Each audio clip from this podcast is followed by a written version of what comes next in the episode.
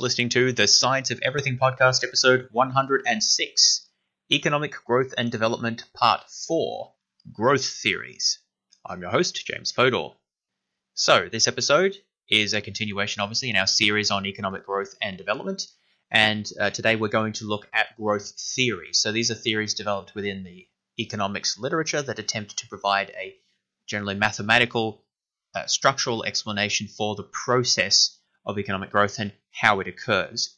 So I've characterized this episode as focusing on the how, because in the previous episode we looked at the structural change and sort of the, the what, the a descriptive analysis of the sorts of changes that happen as a result of and through the process of economic development, including changes in agriculture, urbanization, capital accumulation, and Rostow's uh, stages of growth. So in this episode, we're going to kind of continue from that and put a bit more structure on it by looking at how those processes occur, not just sort of a description of what happens, but trying to understand the causal mechanisms at play that give rise to those structural changes. And we'll do that through the guise of formal growth models. And uh, needless to say, recommended pre listening for this episode is the previous episode, Economic Growth and Development, Part 3. Strongly recommend you listen to that, as this episode will make a lot more sense. Formal growth models really only started to be developed following were just sort of before and following the end of the Second World War. And so I'm going to start with the Harrod Domar model, which dates to the 1940s. And what we're going to do is step through uh, successive generations of economic growth models, including the Solow Swan model in the 50s, the Ramsey model of the 60s, Romer's spillovers model, which are some of the early endogenous growth models in the 1980s, and then later fully fledged endogenous growth theory models of the 1980s, and then conclude with the discussion of coordination failures and poverty traps, and some of the more recent models that have been coming out since the 2000s. So, the idea of these is essentially that each new generation of models is an improvement upon and an addition to uh, previous models, and that they all help us to better understand the process of economic growth. These models don't really explain income differences between countries, that's something we'll look at in the subsequent few episodes when we look at the why. This is more the how. How does growth happen when it does happen? Not so much as to why does it sometimes happen and why does it not sometimes happen. So just understand what these models say and what they don't say. But nevertheless, they do give us very important insights that will be relevant for understanding the process of growth and change. So let us begin with the Harrod Domar model. So this is uh, kind of the, really the first macroeconomic model of growth, and it explains growth by positing that an economy has a simple production function, which just means an equation that describes how much output is produced as a function of certain inputs. And in the Harrod Domar case, it's taken as simply a linear function of capital. So think of that as like machinery and technology and factories and so forth. Linear just means that it's pro- that output is proportional to the amount of capital, and that there is a constant marginal product, meaning each additional unit of capital produces the same additional increment in production. That's a very simple model, and it produces, when you sort of run through the math, some interesting predictions. In particular, that as you have more investment, that will lead to accumulation of capital, which will therefore lead to economic growth. So basically, in this model, economic growth is all about capital accumulation, investing in new factories, new machineries, new industries, new roads, all that sort of stuff. Also note in this model, there's no particular reason that growth will be balanced, meaning that different sectors will sort of stay the same size. There's also no reason that this model generates full employment. So under this model, which is a Keynesian model, if you know what that means, uh, if otherwise don't worry about it. But this model basically preserves a significant role for government intervention, both to increase the amount of capital accumulation so that growth will be faster, and also to ensure that there's full employment as a result of the, the growth process. In this model, the main factor that determines the rate of growth is the savings rate, which is the proportion of income that is saved and then reinvested, in this case, to just accumulate more capital. So, under this model, economic growth just depends on policies to increase investment by increasing savings. And this led to what, what has subsequently been called the big push strategies for growth, which is basically the idea that what nations need to grow is they just need more investment. And if that doesn't come from the private sector, then the government can do that, or even an overseas government can do that through aid. And so there was an idea of just giving large grants or loans to countries that would allow them to kind of kickstart their growth by increasing capital accumulation, which would then produce more output, which you could then save and then reinvest and then continually increase, kind of like money in your bank account. This seemed to bear out a little bit after World War II with the success of the Marshall Plan uh, in Europe, that was basically a provision of aid by America to help rebuild the European economies. And there were sort of similar uh, investments in East Asia as well that worked well in, say, Japan and South Korea and Taiwan. However, similar attempts to kickstart growth in many other countries, including Latin America and Sub Saharan Africa in, in particular, uh, as well as India and elsewhere, were much less successful. And this model, the Harrod-Domar model, is now regarded as inadequate in describing growth, partly because empirically it just doesn't hold up that um, capital accumulation is enough for growth. Also, because of its unrealistic assumption of constant returns to capital, which just means that also the Harrod-Domar model does not incorporate any role for labor, which we know is a very important input. And also, the Harrod-Domar model just treats savings as exogenous, which means it's just set outside the model by you know some other factor uh, that's not really regarded as very satisfactory. So all of these considerations meant that the Harrod-Domar model was increasingly seen as unsatisfactory and an alternative was developed. And this alternative is now called the Solow-Swan model. Sometimes you'll also see it referred to as the Solow model, but it was sort of developed, I think, independently by two scholars in the 1950s. Robert Solow, who is uh, who won the Nobel Prize, and I forget the first name of Swan, but he was uh, an Australian economist who also developed a similar theory.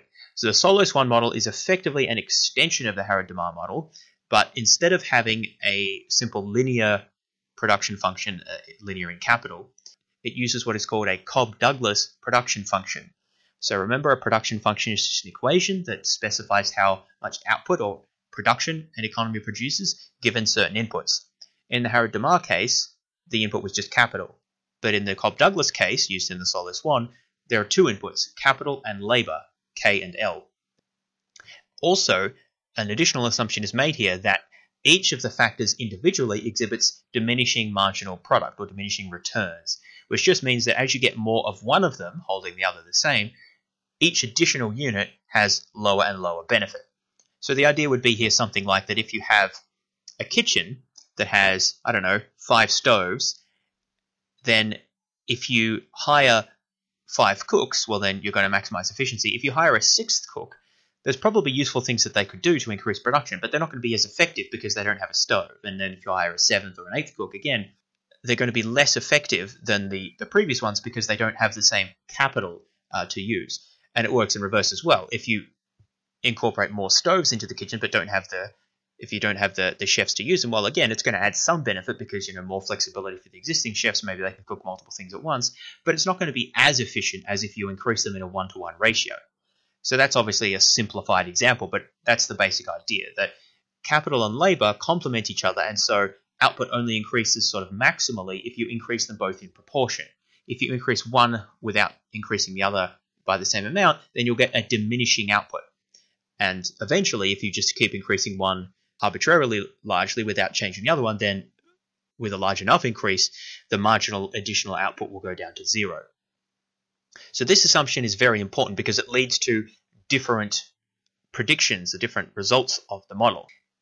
This model is also a bit more mathematically complicated, but it's not too difficult, so it's often taught in sort of first year econ- uh, macroeconomics courses. So just to explain a little bit about what the theory predicts. The theory predicts that economies will grow if an economy begins poor, it will experience growth as long as it is able to save enough. Because once again, just like in the Harrod-Domar case, the capital accumulation depends on savings, whereas labor accumulation just depends on the population growth rate, which is taken to be exogenous. Saving the savings rate here is also taken to be exogenous, which is a limitation we'll come back to. Uh, but either way, let's focus on the capital accumulation. So the savings rate will, as long as it's high enough, lead to capital accumulation. However, the key difference here is that with a fixed labor supply, capital accumulation leads to a diminishing marginal product of capital because we're keeping the labor constant and increasing the amount of capital. That means that each additional unit of capital will yield less output than the previous one, leading to diminishing returns. So, what this means effectively is that you can't just get the exponential increase that you could in the Harrod-Domar model because each additional unit of capital produces less output than before. And so, although you can then that that additional unit of capital produces some output, which you can then save part of that output and reinvest it. As the cycle turns around, you get less and less out of it every time. And so eventually you reach a point where the additional output that you get from an extra little bit of capital that you've invested, you only get just enough returns on that in order to offset depreciation because a part of this model that I haven't mentioned, but capital depreciates. That basically it wears out over time, either through physical wear and tear or through technological progress that renders machinery or, or something else obsolete. But whatever it is, capital depreciates with some rate, and that has to be incorporated in the model. So you have to make sure that there's enough return on your capital to offset depreciation. Otherwise, your capital is going to be going, going to be shrinking, going to be going in reverse. The rate of depreciation increases linearly in the amount of capital because it just depends on how much you have. The more you have, the faster the overall amount of depreciation. Whereas the increase in output that you get as a result of the uh, extra capital is less than linear because remember it's decreasing marginal product. So basically, what you get is this line that slopes upwards, but it's a curve, but the slope gradually flattens out. And at some point, if you just then draw a, a straight diagonal line, that's going to intersect with it. Like if you have a curve that has an initially steep slope but then flattens out, draw a straight line, the, the slope doesn't change for a straight line, so eventually it will intersect that curve. That's what happens in, a, in the Solow Swan model. The depreciation curve intersects with the investment curve. And what that means is that's the equilibrium point for the economy because now all of the savings, all of the investment in that economy is going to just offset in depreciation. There's no extra that's left over to further increase the capital stock. And therefore, the capital stock will stay stuck at that level and further growth will, will stop. The economy will just stay at that point.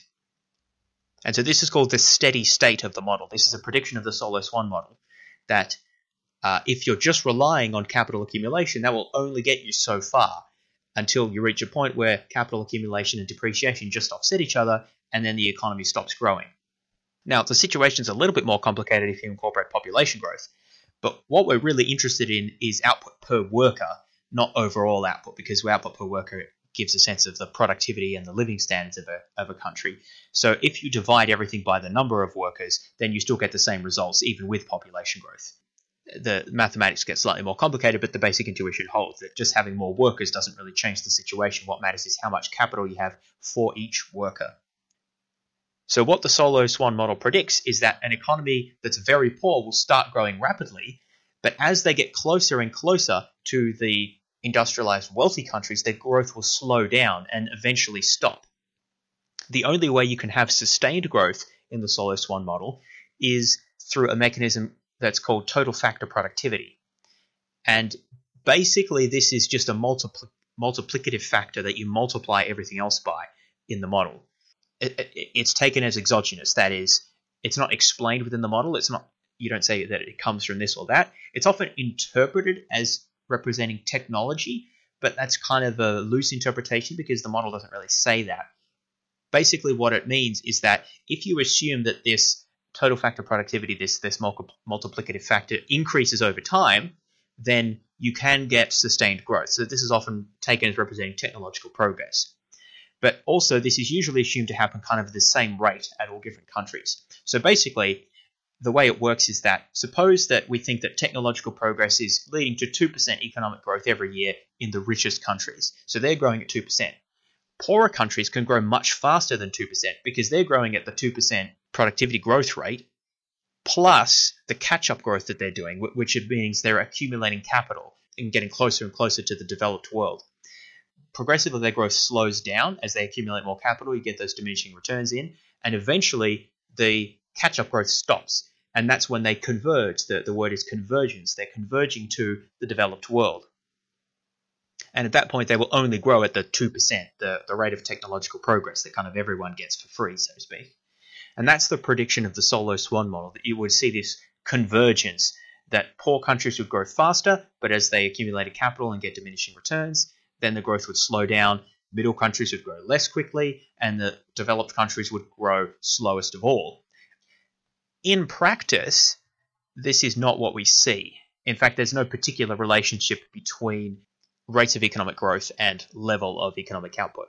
However, that doesn't refute the Solow Swan model because the Solow Swan model only predicts convergence if you if different countries have the same level of technology, that's the factor that I mentioned that sort of grows over time, and also if they have the same production function, which essentially means that they are able to transform capital and labor into output with the same efficiency and in the same way.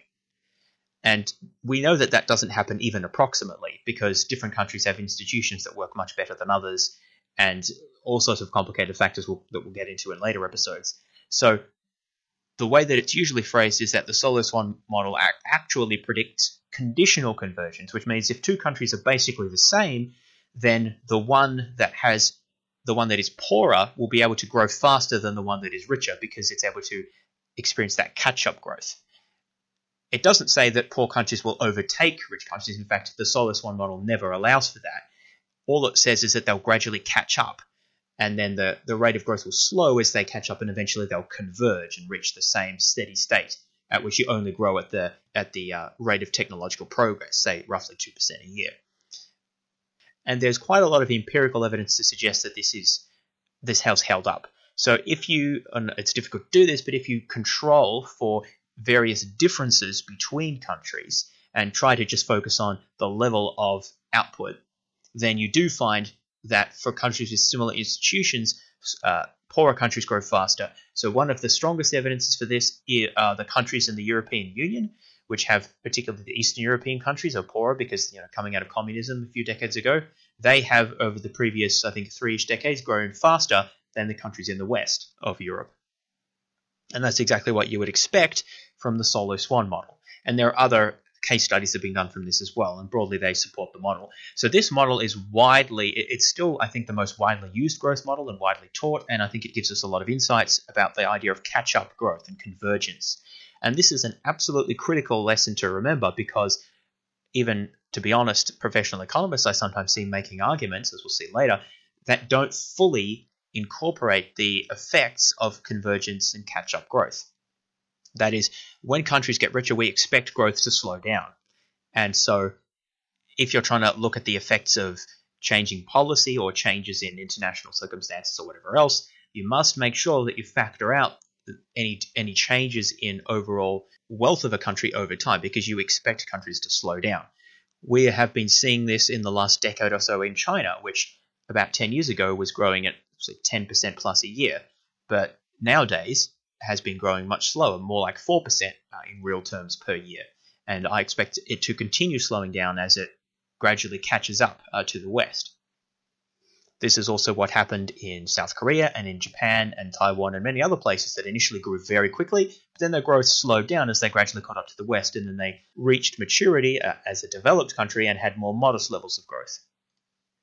Despite its successes, the Solow Swan model still has important limitations. And one of them I mentioned before, the savings rate is taken as exogenous, just like it is in the Harrod-Domar model. And that's not taken as being very satisfactory because savings are not just determined by, they're not like the weather, they're determined by something outside. They're determined within the economy as a result of consumers and corporate and, and political decisions. And so, really, a good model should incorporate savings into the model. In order to do this, you need to have significantly more sophisticated techniques, and this is what the Ramsey model from the 1960s does, which we'll now move to talking about. This is also called the Ramsey Cass Koopmans model, and it differs from the Solow Swan model in that the choice of consumption is now modeled as maximizing consumer utility at a point in time. This ensures that the savings rate is endogenized, and that just means that it is incorporated into the model and not just taken as a parameter that you just stick in and just comes from where, wherever. This model is much more mathematically complicated than the Solow Swan model and is therefore not usually taught at undergraduate level. But basically, it involves specifying a household utility function for every household. In fact, the idea is you take a representative household that represents the entire country and then just sort of multiply that out by the how many households are in the country that requires its own assumptions, but we're not going to get into that here. So you take a representative household, you specify a, utility function which says, well, for a given amount of consumption, this is how much utility the household gets. And then you also have a budget constraint for the households, which basically represents their wage income and any returns from investments that they have. So that's their savings. And then you maximize that utility subject to that constraint. So basically, what choices will the household make in terms of balancing consumption now for consumption in the future, uh, subject to the income that they have, which is income from their labor and income from the investments and savings that they have. Obviously, if you save more now that gives you more income in the future, but at the cost of less consumption now. So there's a trade off there. And how that trade off is balanced, of course, depends on the particular preferences of the household. So in these models, you have a parameter that represents basically how patient the household is. So that's the, the discount rate, how much we want, how much we're willing to sacrifice now for a benefit in the future. If you have a high discount rate, that means that I require a lot of benefit in the future to give up anything now. So an example would be um, how much money would I be willing to pay now to get $100 a year from now? Obviously, I'm not going to pay more than 100 because that would be pretty dumb. I could just keep the $100 and get $100 in a year.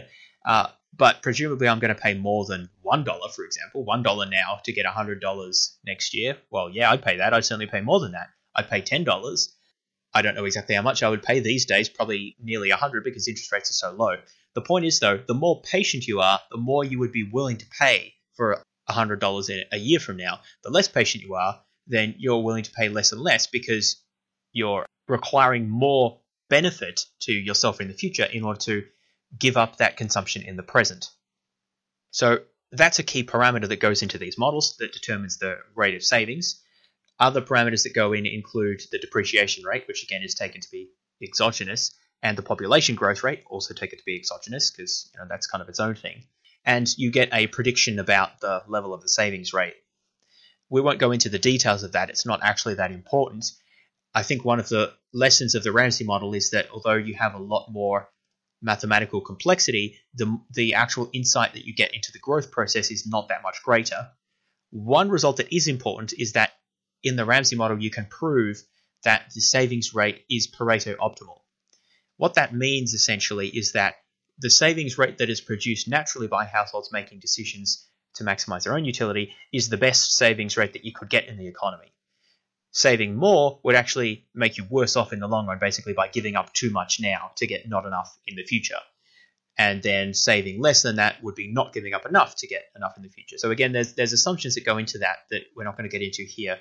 The point is though, remember I said in the Harrod Domar model that there's no result from that that says that the growth would be optimal or that the savings rate would be optimal or that you'll even have full employment. Well, actually, the Ramsey model does prove those results. It shows that growth will be optimal and well, a corollary of this is that you would have full employment. And basically, it's doing that by incorporating a lot more what's, what are called micro foundations for the growth process. And that means that instead of just assuming very abstract production functions that represent like a whole economy, you actually model the process of consumer choice, like individual households making decisions about how much to save and how much to invest. And that's a much more fine grained level of analysis. And when you get that, you're able to prove that the growth, the level of savings is optimal. And that's an important result because it follows from that that taxation of returns to investment, for example, will lower the equilibrium level of capital and therefore make the nation poorer. One question that naturally arises from that is are different levels of taxation, both formal taxation and other distortions that have the effect have similar effects to taxation, are different levels of taxation able to explain differences in income levels between countries? And it seems like it may be able to explain some of it, although you'd have to assume very large levels of taxation to be able to explain the income differences, because income, remember, income varies about a factor of 100. Income per person varies by about 100 times between the richest and the poorest countries today. So you have to have pretty big tax levels to explain that. So it's not thought that different levels of taxation, remember this includes kind of formal and informal taxation, which would include like corruption and other things, You'd have to have pretty high levels to explain that, but nevertheless, it is thought to be a factor that explains different income levels and, and different growth rates in different countries. Fundamentally, though, the Ramsey model doesn't really add that much that we don't get from the Solow Swan model, apart from being able to now say where savings come from. This general approach, however, is basically the standard in, well, really all of macroeconomics these days, is to take a micro approach. That is, instead of just saying, well, the economy behaves like this, we actually start with consumers and firms and say, well, here's their utility, which represents you know their different preferences, and then here's their budget constraint, which represents the resources they have available, and then they're going to optimize their utility, so basically do as well as they can given their budget constraint. Now, what predictions do we get? What results do we have when we sort of churn through the math of that and uh, consider the different outcomes? And so that's the broad approach that's taken by most of the models that follow. And so it's very important methodologically to kind of understand how these results are generated. All right, let's move now from the Ramsey model to the what I'm calling the Romer spillovers model. Sometimes it's just called the Romer model, but Romer has different models. So um, this dates to the 1980s, and it's an early example of what is called endogenous growth models. Now, the basic idea here, remember that in the Solow Swan model, and the Ramsey model too, really, what we have is an explanation of catch up growth. So, capital accumulation, as resulting from savings, leads to an increase in output, but that is diminishing because of diminishing marginal product of capital. And eventually, you reach the steady state point at which you sort of caught up to the rich countries and then you don't c- continue to accumulate capital. At that point, the only source of long term growth is due to increases in the total factor productivity, which we loosely interpret as changes in technology, technological improvements. But this is not incorporated or explained in the Solow Swan model at all, or in the Ramsey model either. And so it's left as exogenous. Exogenous again meaning it's just outside the model. It just comes from somewhere. We don't explain where it comes from. While the Romer spillovers model attempts to endogenize that productivity growth. And that's why it's called an endogenous growth model. What that means is it's attempting to incorporate the effect, effect of technological progress into the model. And these were the first models to try to do that. So the Romer spillovers model is a fairly simple way of trying to do that. It basically just assumes that the total factor productivity factor that I mentioned, it just grows at some rate proportional to the capital stock. One of the ideas behind that that's been very influential is the idea of learning by doing. What that means is essentially that as you do more of something, you get better at doing it. And so the more of something that you do, the more of something that's done in a country, the cheaper it can be done and the more productive you get. So that makes a lot of sense for a lot of industries that basically, well, it's inefficient at the start as people are learning techniques and people are developing skills and they're figuring out how to arrange their factory or schedule their workflow and all the other things that need to be optimized. And as you do that more and you practice and you increase your scale, then you get better at doing it. So that's the basic idea of learning by doing. The other side to this is that there's an externality to it. Remember, an externality is a either a cost or a benefit that affects other people other than those who are engaged in the transaction.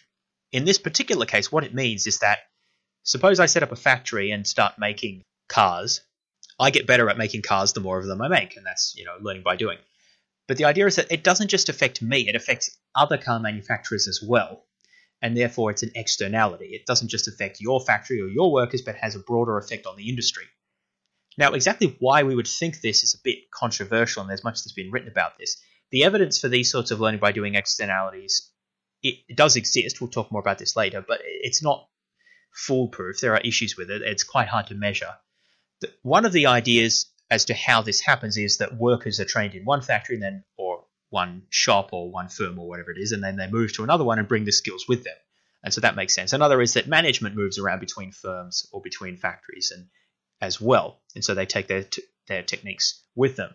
But also, there's just production of knowledge. People publish in trade journals or discuss at conferences or whatever else things that they've learned, things that work, things that don't work new techniques are developed and published, new technology is developed and spread throughout the industries.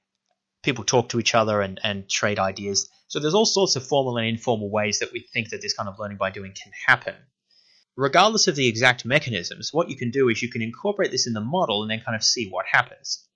And in the case of the Romer spillovers model, when you assume that technology grows at a rate that's proportional to the capital stock, what you actually have is a model in which you get, well, in this particular instance, uh, you, you get constant returns to capital. So, do you remember in the Harrod-Domar model that they had constant returns to capital, and therefore you could just increase output without limit as you just accumulate more and more capital? But the Solow Swan model said, well, hang on a minute, that's not realistic because there's capital depreciation and then there's diminishing returns to capital. So uh, you're going to get less and less out of each additional unit, and so eventually you're going to uh, reach a balance point at which you can't accumulate anymore. Well, Romer kind of flips that on its head again and says, no, actually, back to Harrod-Domar, except with a twist. Because Romer's model has labor in it, whereas remember, Harrod-Domar's did not have labor in it, and that's an important difference. And the other thing is that uh, the constant marginal product is coming from a different source. It's not coming from capital directly, it's coming from the effect of technological progress that make capital more useful over time. So it's, it's a different conceptualization of what's happening. One of the effects you get from Romer's model is a scale effect, which means that growth accelerates as you get more and more labor. Remember that there's labor in this model as well. This is common in many endogenous growth models, uh, which we'll discuss in a bit in a moment, and is an interesting prediction because it seems to say that with population growth, as there are more people around, then growth accelerates. It's not clear whether that's realistic or not. For example, the United States has grown at about 2% real uh, in real terms per year for uh, over 120 years, maybe slowed a little bit in the last few years. That's a bit controversial. But at any rate, the, the overall rate of growth has been pretty consistent, even though the population has increased many times uh, over that century.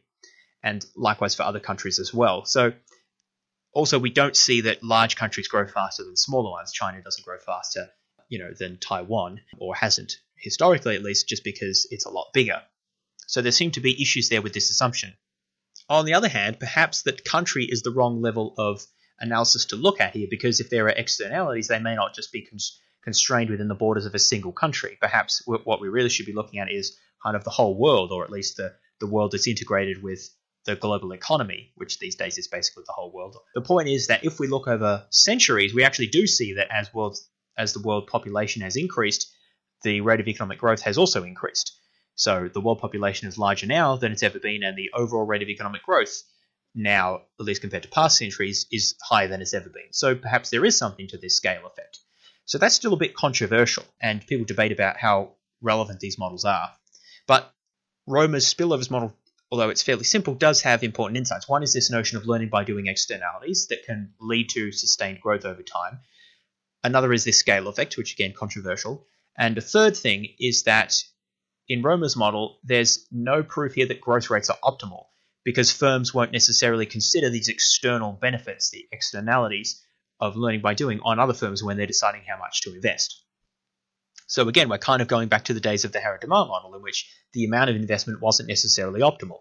Ramsey showed if you endogenize savings that it was optimal. Now with Romer's model, he's shown again that because of these externalities, it's not necessarily optimal. So this illustrates the point that, of course, whether something's optimal or efficient or, or otherwise depends on the assumptions you make. And we gradually add more assumptions and make the models more complicated and hopefully more realistic over time. So that's the Romer spillovers model. Let's now turn to modern endogenous growth theory from the 1990s. This theory has developed from Romer's early work and has made much more complicated models. I won't discuss them in detail here. There are different types of models that try to describe how technological progress happens over time. And there's basically two main categories of these models. Either they're models that are based on changing the variety of goods that are produced. These are called expanding variety models. So instead of just one good that's produced, there's many different varieties of goods that are produced. The second variation describes a hierarchy of improved quality of goods. These are called Schumpeterian models. Both types of these models exhibit increasing returns to scale that we mentioned before with the, the Romer model and also have the potential for non optimal growth paths for the same reason because of these externalities that we discussed in the Romer case. The big problem with these models, and the reason why I'm not a big fan of them and they have been criticized more recently, is that they involve many specific assumptions about the structure of markets and the incentives in those markets. When you try to construct a model of how the range of goods expands over time or how you have different quality uh, quality hierarchies of different types of goods. Clearly, that is a fact that happens in and does occur over the process of economic growth. You get more goods and more different types of goods and higher quality goods, but the specific assumptions you need to make to make that precise are often quite uh, rigorous and, and specific and hard to test empirically. And different models make different predictions.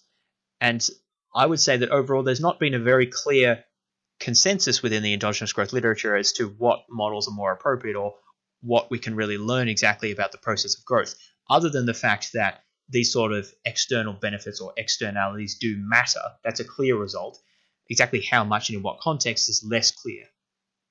Also, as noted, endogenous growth mo- models still don't say much about the causes of income differences between countries, and really none of these growth models do, although the last set that we'll talk about in a moment in coordination failures has more to say about that. But most of these are about how growth happens and not why it happens in some places rather than others, so I won't hold that too much against endogenous growth theory.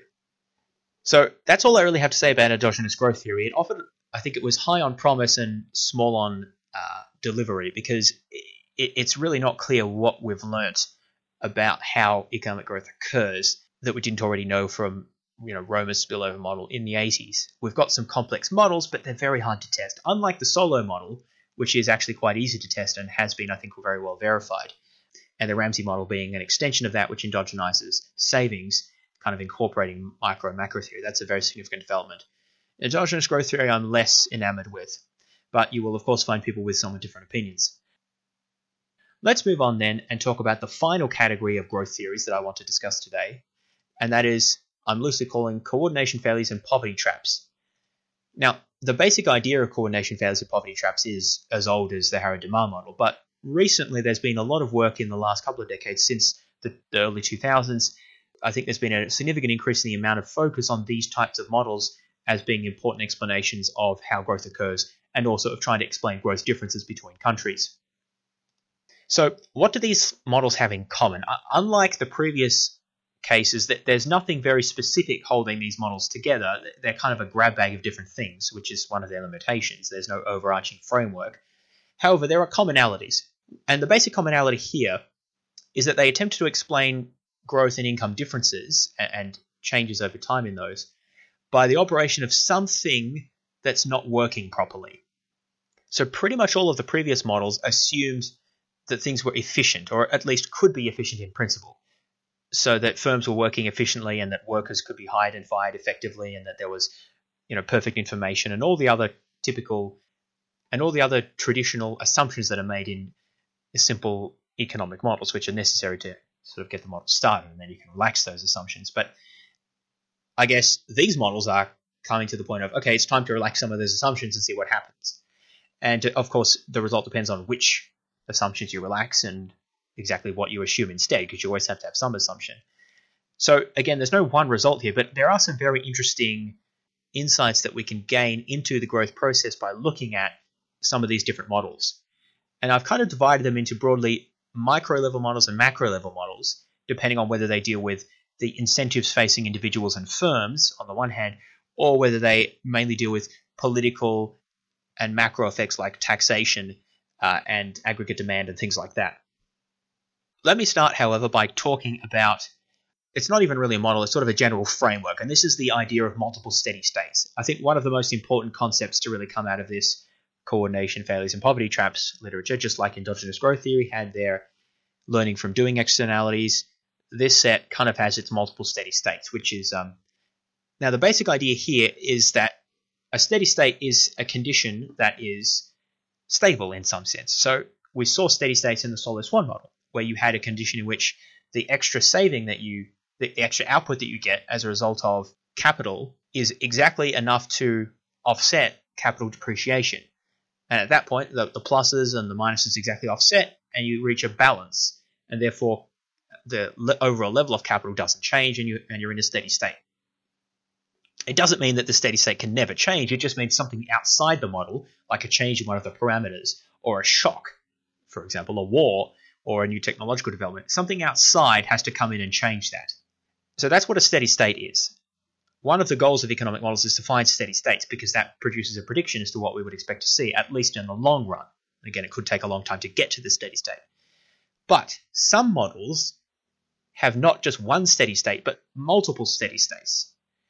The Solow Swan model only has one steady state. Think of a diagonal curve, like a 45 degree angle going up along your y and your x axes, and then imagine a, a curve that starts out with a steep slope but then gradually tapers off, like a blade of grass bent over, right? It, it sort of goes up and then and then tapers off.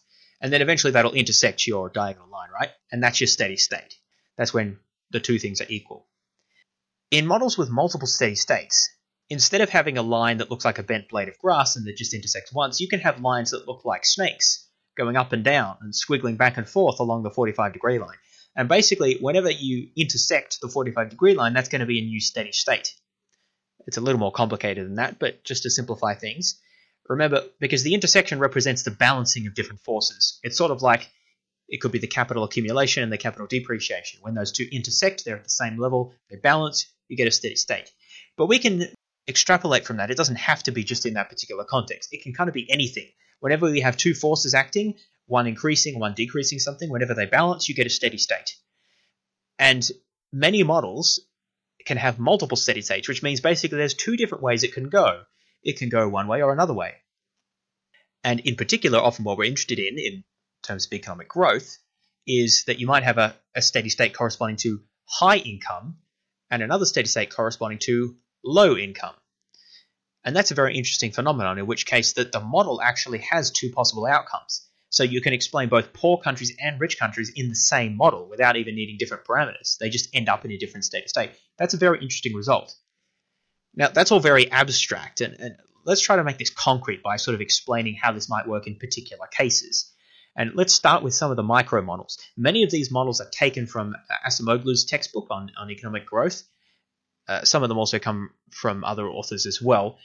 But again, many people have published similar sorts of models and explored different things. So I'm not going to focus too much on exactly the precise form of the model, just the general idea behind it to give you a, a sense of how these things work and, and what insights they can give us into the process of growth. So let's start with some of the micro models, and uh, one that models what happens when you have increases in agricultural productivity.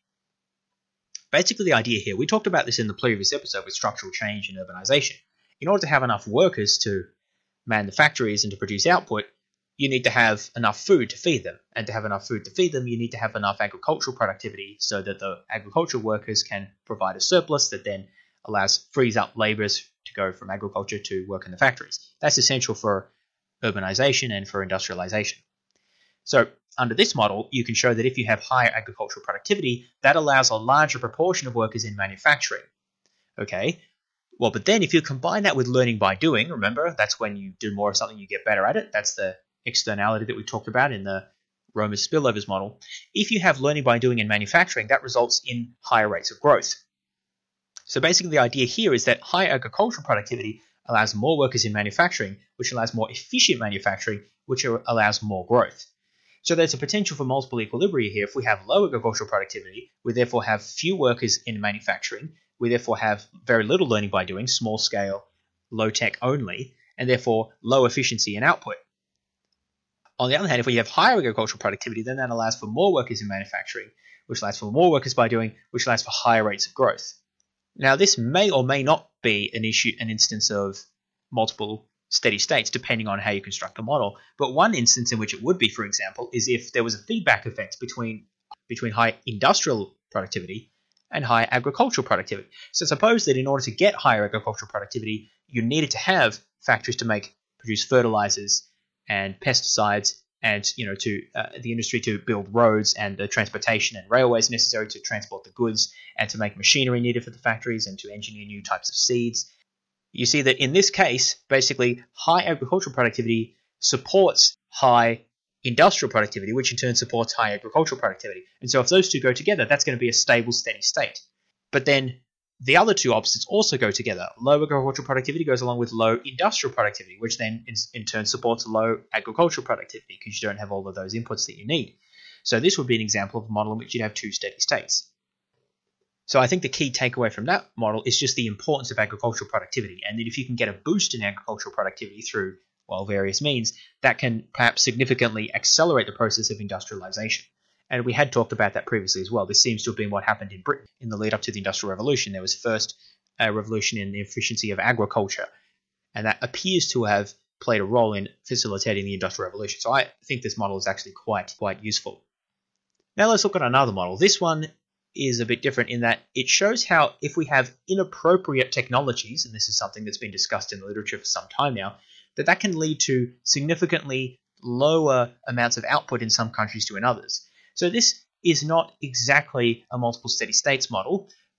However, it is a model that attempts to explain cross country income differences by saying that the same technology, and a classic example of this would be something like a heavy plow, which, although it's an older technology, it works well in the rich, dense soils of Northern Europe, but doesn't work so well in, say, tropical climates. You can have that same technology, but in some countries it's just much less useful and hence inappropriate, or at least less appropriate. And therefore, you can have the same technology available in both countries, but just much lower output in others. That might seem like a fairly obvious result, but constructed in a formal model, you can actually show how you can have quite large differences resulting from uh, from from these uh, from these effects. And so I think that's a, a, model to bear in mind as well. And it's not just agricultural effects. There are other technologies that may be harder to use, for example, in different climates or in countries that are more rural or in countries that have different institutional environments. So this is an example of what's known as a poverty trap.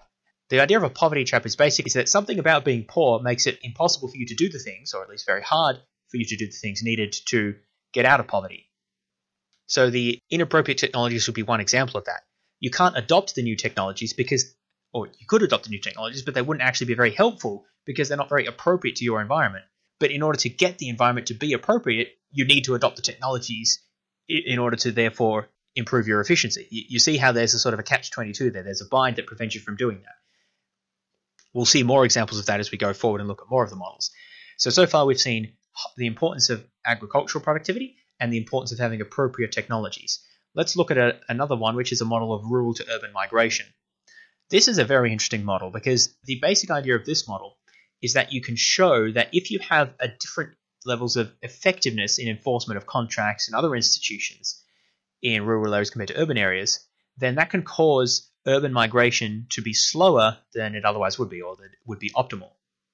Uh, this might not seem obvious, but the basic idea here is that you might think that it's easier to monitor transactions and to detect cheaters and to enforce contracts in, an, in, a, in a rural environment in which people know each other and there's a tight knit community and there are traditional mechanisms for enforcing these sorts of things compared to an urban environment in which those traditional institutions don't work or aren't applicable because you know it's a new uh, growing urban environment in which it's much more depersonalized you don't know people and it's much easier to sort of run off or escape if you uh, if you cheat someone and if that's true, then actually the rural sector has an advantage over the modern urban sector, not in technology, but in enforcement of contracts and related institutions. If this is true, then a certain proportion of people are going to be less inclined to move into the urban sector uh, because there are other there are other benefits basically to just staying in the rural sector. This can give rise to a dual economy, which I think we've discussed before, the idea of dualism, where alongside each other, generally in the cities, you have fairly wealthy, efficient uh, firms using modern techniques, and then you know in, in a shack just next door, you, have got traditional workers using very primitive techniques with low skill and uh, low capital intensities and low efficiencies, and they kind of go along with each other. The strange thing is understanding how those low low skill uh, informal economy firms or, or, just single workers are able to compete with the, the modern sector because oftentimes they're work they're producing similar goods. They compete with each other to some degree. That's still an open question, but one of the results from this is that if you have a lag of rural to urban migration, then um, you can get this this sort of dichotomy, this dual economy. The details of that I won't get into because it gets a bit technical, but uh, I think it's interesting to note that this effects of basically different institutional enforcement means that it's more difficult in urban settings to uh, you know enforce contracts and other things like that, which can then slow the growth of these large modern industries and then basically trap a lot of people in low skilled, low productivity traditional sectors. Now, another very interesting model, which is a very clear example of a multiple equilibria or multiple steady states model, is one in which there are searching and matching costs between workers and firms. And this is a very important complexity to add to our economic models because, of course, we know that all workers aren't equal and firms require slightly different skills, and it takes time to match a worker to a job even in fairly unskilled industries, or even if there's only a small amount of skills, uh, this can be an issue. But it becomes more of a problem as workers potentially get more training, and as employers want to adopt more modern techniques and uh, that require trained workers. So there's a ch- there's a kind of chicken and egg problem here because before a firm can adopt modern techniques, modern machineries, and uh, so forth, it requires workers with the skills. This might be as simple as reading, but uh, as you again get more complicated, there's more specific training and skills that are required you're not going to be able to do that effectively if there are just no workers who can do the work that you need. On the other hand, there's no point in getting the training to do something if there's no one paying, if there's no employers available to uh, provide a return to that.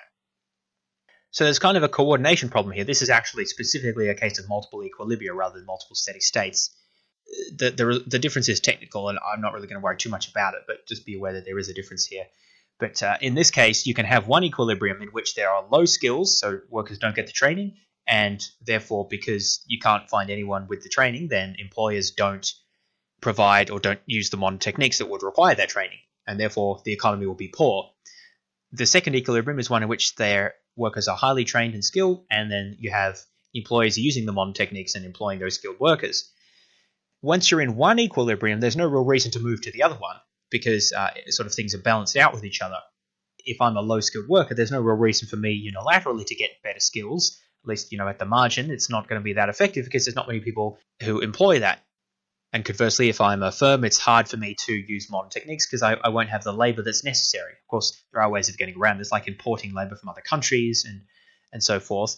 But nevertheless, this the existence of these searching and matching costs can significantly impede the ability of firms to adopt more modern techniques, which again is one of the key mysteries of developing countries why uh, inefficient and old low skilled techniques are able to continue to exist, even alongside sometimes much more modern techniques. So we've seen some reasons for that. One reason that we spoke about in the agricultural episode is because modern techniques are potentially more risky, and that's particularly relevant in agriculture because the farmers may be quite risk averse as a result of living on the edge of subsistence.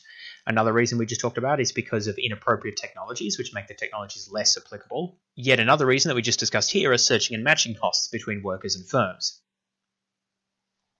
Let's move on now to the macro or political level uh, models within the still within the coordination failures and poverty traps section and these are at a sort of a bit more higher, a bit higher level of abstraction at the moment. And so let's talk about a model of aggregate demand externalities. These are really big these days in these sorts of models, uh, and so I'll discuss what it means. Basically, aggregate demand just represents the total amount of demand in a economy for uh, goods and services. So, like what everyone wants to buy, basically, the total amount. And that can depend on various factors.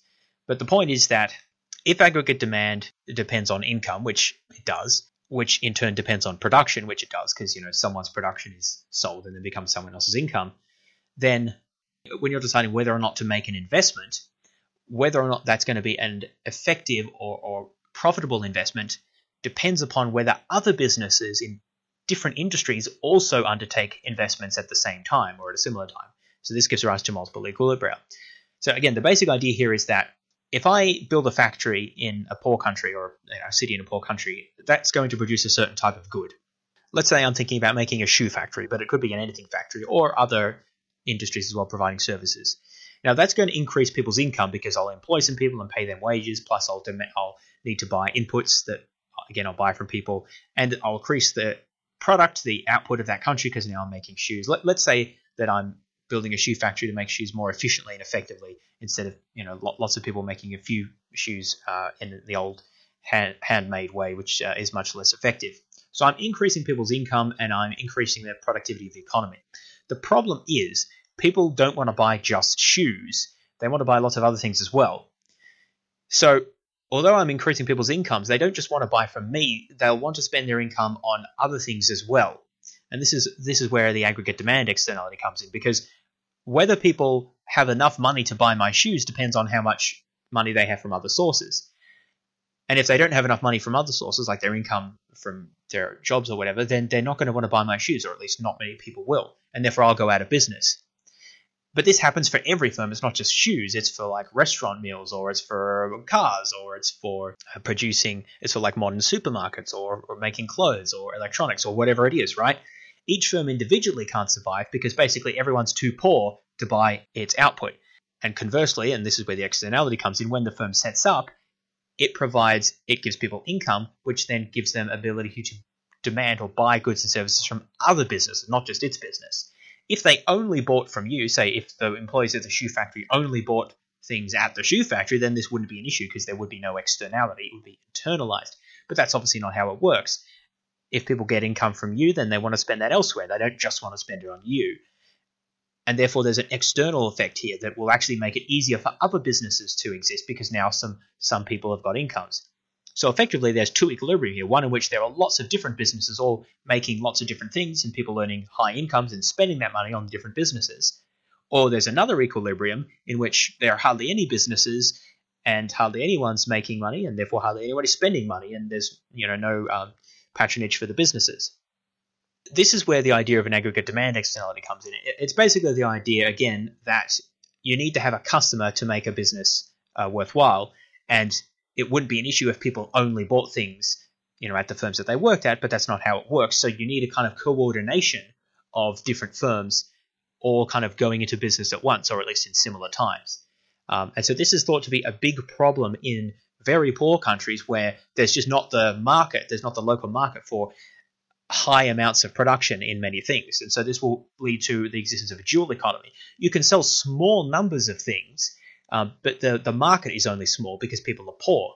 So basically, it goes like this a small market leads to people being poor because you can't sell very many of things. And because you can't sell very many, you're not very efficient, which also contributes to being poor. But it also means that you, you can't establish more efficient techniques which require you to scale up and be able to sell more. But people can't buy that because they're poor.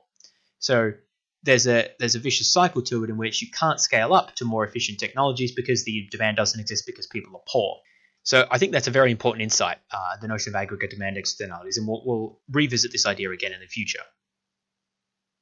Another model relates to the rate of growth of technology in countries, in, in, in follower countries compared to the world leader countries. So the world leader is like the country that has the most developed technology. So for about the last century, this has been the United States. Again, it doesn't mean that they're like the most advanced in everything, but it means they're one of the richest countries in the world and they have kind of the most advanced of a range of technologies. And so you kind of compare your growth rates to them. In the 19th century, this was Britain. In the 20th century and the early 21st century, this is the United States. So, anyway, what we do is compare how a country is growing to the growth rate of the world leader. The important point here is that in order to experience uh, the maximum rates of growth, a country needs to balance out the amount of activity or effort it puts into imitation compared to innovation.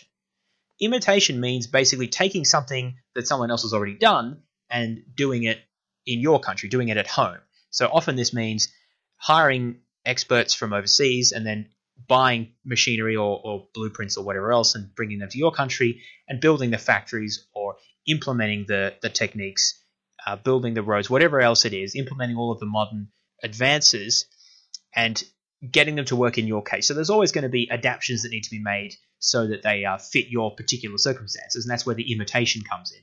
So there's some amount of work that needs to be done there, and that is important. But it's different to true innovation, which requires developing, you know, distinctly new things that other people haven't done before. And imitation mostly happens in poor countries because they're just looking to the rich countries and say, well, we just kind of need to do what they've done, but just implement it in our local circumstances. Whereas innovation mostly happens in the rich countries because they don't have anyone to look forward to for the most part. They need to develop new things. So that's why we see. I mean, this is precisely what we see in China. A lot of in recent decades, imitation, basically doing things that the West had been doing. A lot of industry, a lot of manufacturing, a lot of infrastructure. As you get closer to the frontier, however, imitation works less and less well because basically there's fewer low hanging fruit for you for you to pick. That you've imitated most of the easy things, and it gets harder and harder. You get slower and slower returns to that uh, to that investment, and therefore you need to rely more and more on innovation, developing new things that no one else has done before. The point there is though that the institutions that support these activities are not necessarily the same. Some institutions may be set up for imitation and others set up for innovation. The classic example of this is central planning in the Soviet Union.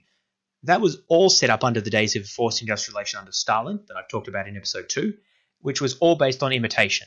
Look at what they're doing in the West, particularly uh, Germany, uh, sort of before World War II. You know, take those ideas, take those factory blueprints, the machinery, and just do that here. Build those big factories and, and industrialize, make more coal, steel, and, and all that sort of thing. That was all imitation.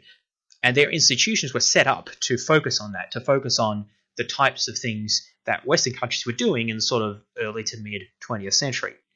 The problem was that they did not have the institutional setup to foster innovation, doing things that are new. Because doing things that are new is risky and uh, requires a lot of failure to find the things that work, whereas imitation is less risky because someone's already done it before, so you can kind of copy them. So the Soviet Union had very poor institutions and policies to foster innovation, and what happened is they gradually fell behind. They did not experience much success with electronics or the internet, once they saw that, you know, in the 70s, this started to really uh, get going with semiconductors and so forth in Western countries, they started to try to copy this later in the 80s, but were never very successful because, again, they were behind. They were just trying to imitate. They didn't have the innovation coming uh, into this. Uh, and, and, there was some innovation in certain areas, like mostly in, say, rocketry, which was pushed strongly by the state, you know, for the space race and missiles and all that. But for the most part, there was not a lot of incentive in their economic system to innovate and do things more efficiently and effectively. And so, you know, you did not get consumer electronics in the Soviet Union until like right near the end, where they tried to imitate but never did a very good job. So the point there is that as a country develops, it needs to shift its institutions away from imitation towards innovation. And you can construct models in which shows that if they're misbalanced, if you, if the incentives are too much one way or too much the other way, you'll get stuck in a you can get stuck in a non-convergence trap, which means that you never catch up to the West because you don't have enough innovation. You need to have enough innovation to gradually sort of move into that high level technological growth pattern. Otherwise, you'll be sort of constantly always a few steps behind the West, trying to catch up, but but never with enough innovation of your own to sort of fully get there, if that sort of makes sense. So I think that's a really important insight of that model. You need to be able to balance out imitation and innovation and gradually shift towards innovation as you get richer. Two more models that I want to briefly discuss before we finish today. One model is one in which governments are not able to pre commit to moderate levels of taxation. So basically, this means that there's an incentive for them to say now that oh, we'll only tax moderately, and therefore, you know, do make all your investments now, and then we'll tax yeah, we'll tax them next year, but we'll we'll have moderate taxation. But when next year comes, they can't restrain themselves, and it's in their interest to tax as much as they can. It's kind of like you say, well, you know, I'll go on a diet tomorrow, and then when tomorrow comes, the incentive is just to not go on a diet. It's basically the same thing. If you don't have a way of committing, pre committing, and constraining yourself, then there's kind of no incentive to restrain when the circumstance comes along. Now, the problem with this is, of course, if you can't pre commit, then businessmen and other investors will know that, and therefore they won't invest today because they know that it will get all taxed away tomorrow. This is generally a problem for weak states that don't have strong institutions that allow them to pre commit. So, states that have strong parliaments and elections, for example, have mechanisms that enable them to pre commit to more moderate levels of taxation. Indeed, you might say that perhaps they don't tax enough in some cases, uh, but that's, that's a whole other question. States need to have appropriate technological, institutional, and cultural factors that allow them to maintain, to credibly maintain moderate levels of taxation. Most states, most modern states have that, but not all of them do, particularly poorly functioning states. Uh, in many of them are in sub-Saharan Africa, not exclusively there though. And so this inability to commit uh, can mean that you never see investment, basically, because people hear what you're saying. They hear that the state says, hey, you know, we're going to be fine. And this isn't just taxation, by the way. This includes things like bribery or corruption and other stuff like this that can undermine incentives. But they'll say, you know, it's all going to be fine. Don't worry. Invest now and we'll only moderately tax you. But you know that that's just talk. And in fact, there's no incentive for them not to strip you of everything you have. And so you don't invest or invest very little or try to hide it as much as you can. And all that leads to very inefficient outcomes with um, not the most modern techniques being used and so forth. So that's a way that a country can be stuck in a low level, especially if, in order to get the institutional and technical requirements to be able to pre-commit, like a functioning parliament and free press and communication and all that stuff, you need to have a certain level of wealth. And uh, this is one of this is another example of a poverty trap. It's something about poverty that prevents you from getting out of poverty. Final model is in which we have a trade off between innovators and rent seekers. In the previous one, we talked about the trade off between imitation and innovation. This one is slightly different. The basic idea here is that there's different uses that talent can be put to in, in any country, really. You can try to produce wealth by innovating, by engaging in trade, by starting a business, by developing uh, inventions, research. There's many ways you can do that. Or you can try to take the wealth that others have already created by rent seeking. So this includes things like, well, traditionally it might be like joining a gang that actually goes around and beats people up. That's less common in developed countries now, but there are still other forms of rent seeking. So much lobbying, political lobbying is rent seeking. It's trying to convince people to pass laws that hurt other people and help you. That's not creating wealth usually. That's just moving it to you. So that's an example of rent seeking. A lot of lawyers are engaged in rent seeking. This is not intended to be a criticism of that profession because lawyers are important for an efficient and modern society. But it's just a fact that a lot of what litigation does, uh, especially in the corporate sense and with uh, patent law and other things, is basically moving money around from one person to another. It's not creating new wealth, and that's what we call rent seeking, when you're just trying to get money at the expense of other people, engage, uh, rather than producing wealth that benefits both people. Organized crime is usually an example of rent seeking, not always, depending on how you look at it, but like uh, protection rackets are a classic example of rent seeking. You're not providing a service usually, you're just extracting money from people. So organized crime is another one, or gangs often engage in rent seeking in various ways. Uh, corrupt politicians engage in rent seeking either directly by taking bribes or indirectly by you know making policies for their friends. So this is a problem in all countries really, but especially in poorer countries, it's much worse there.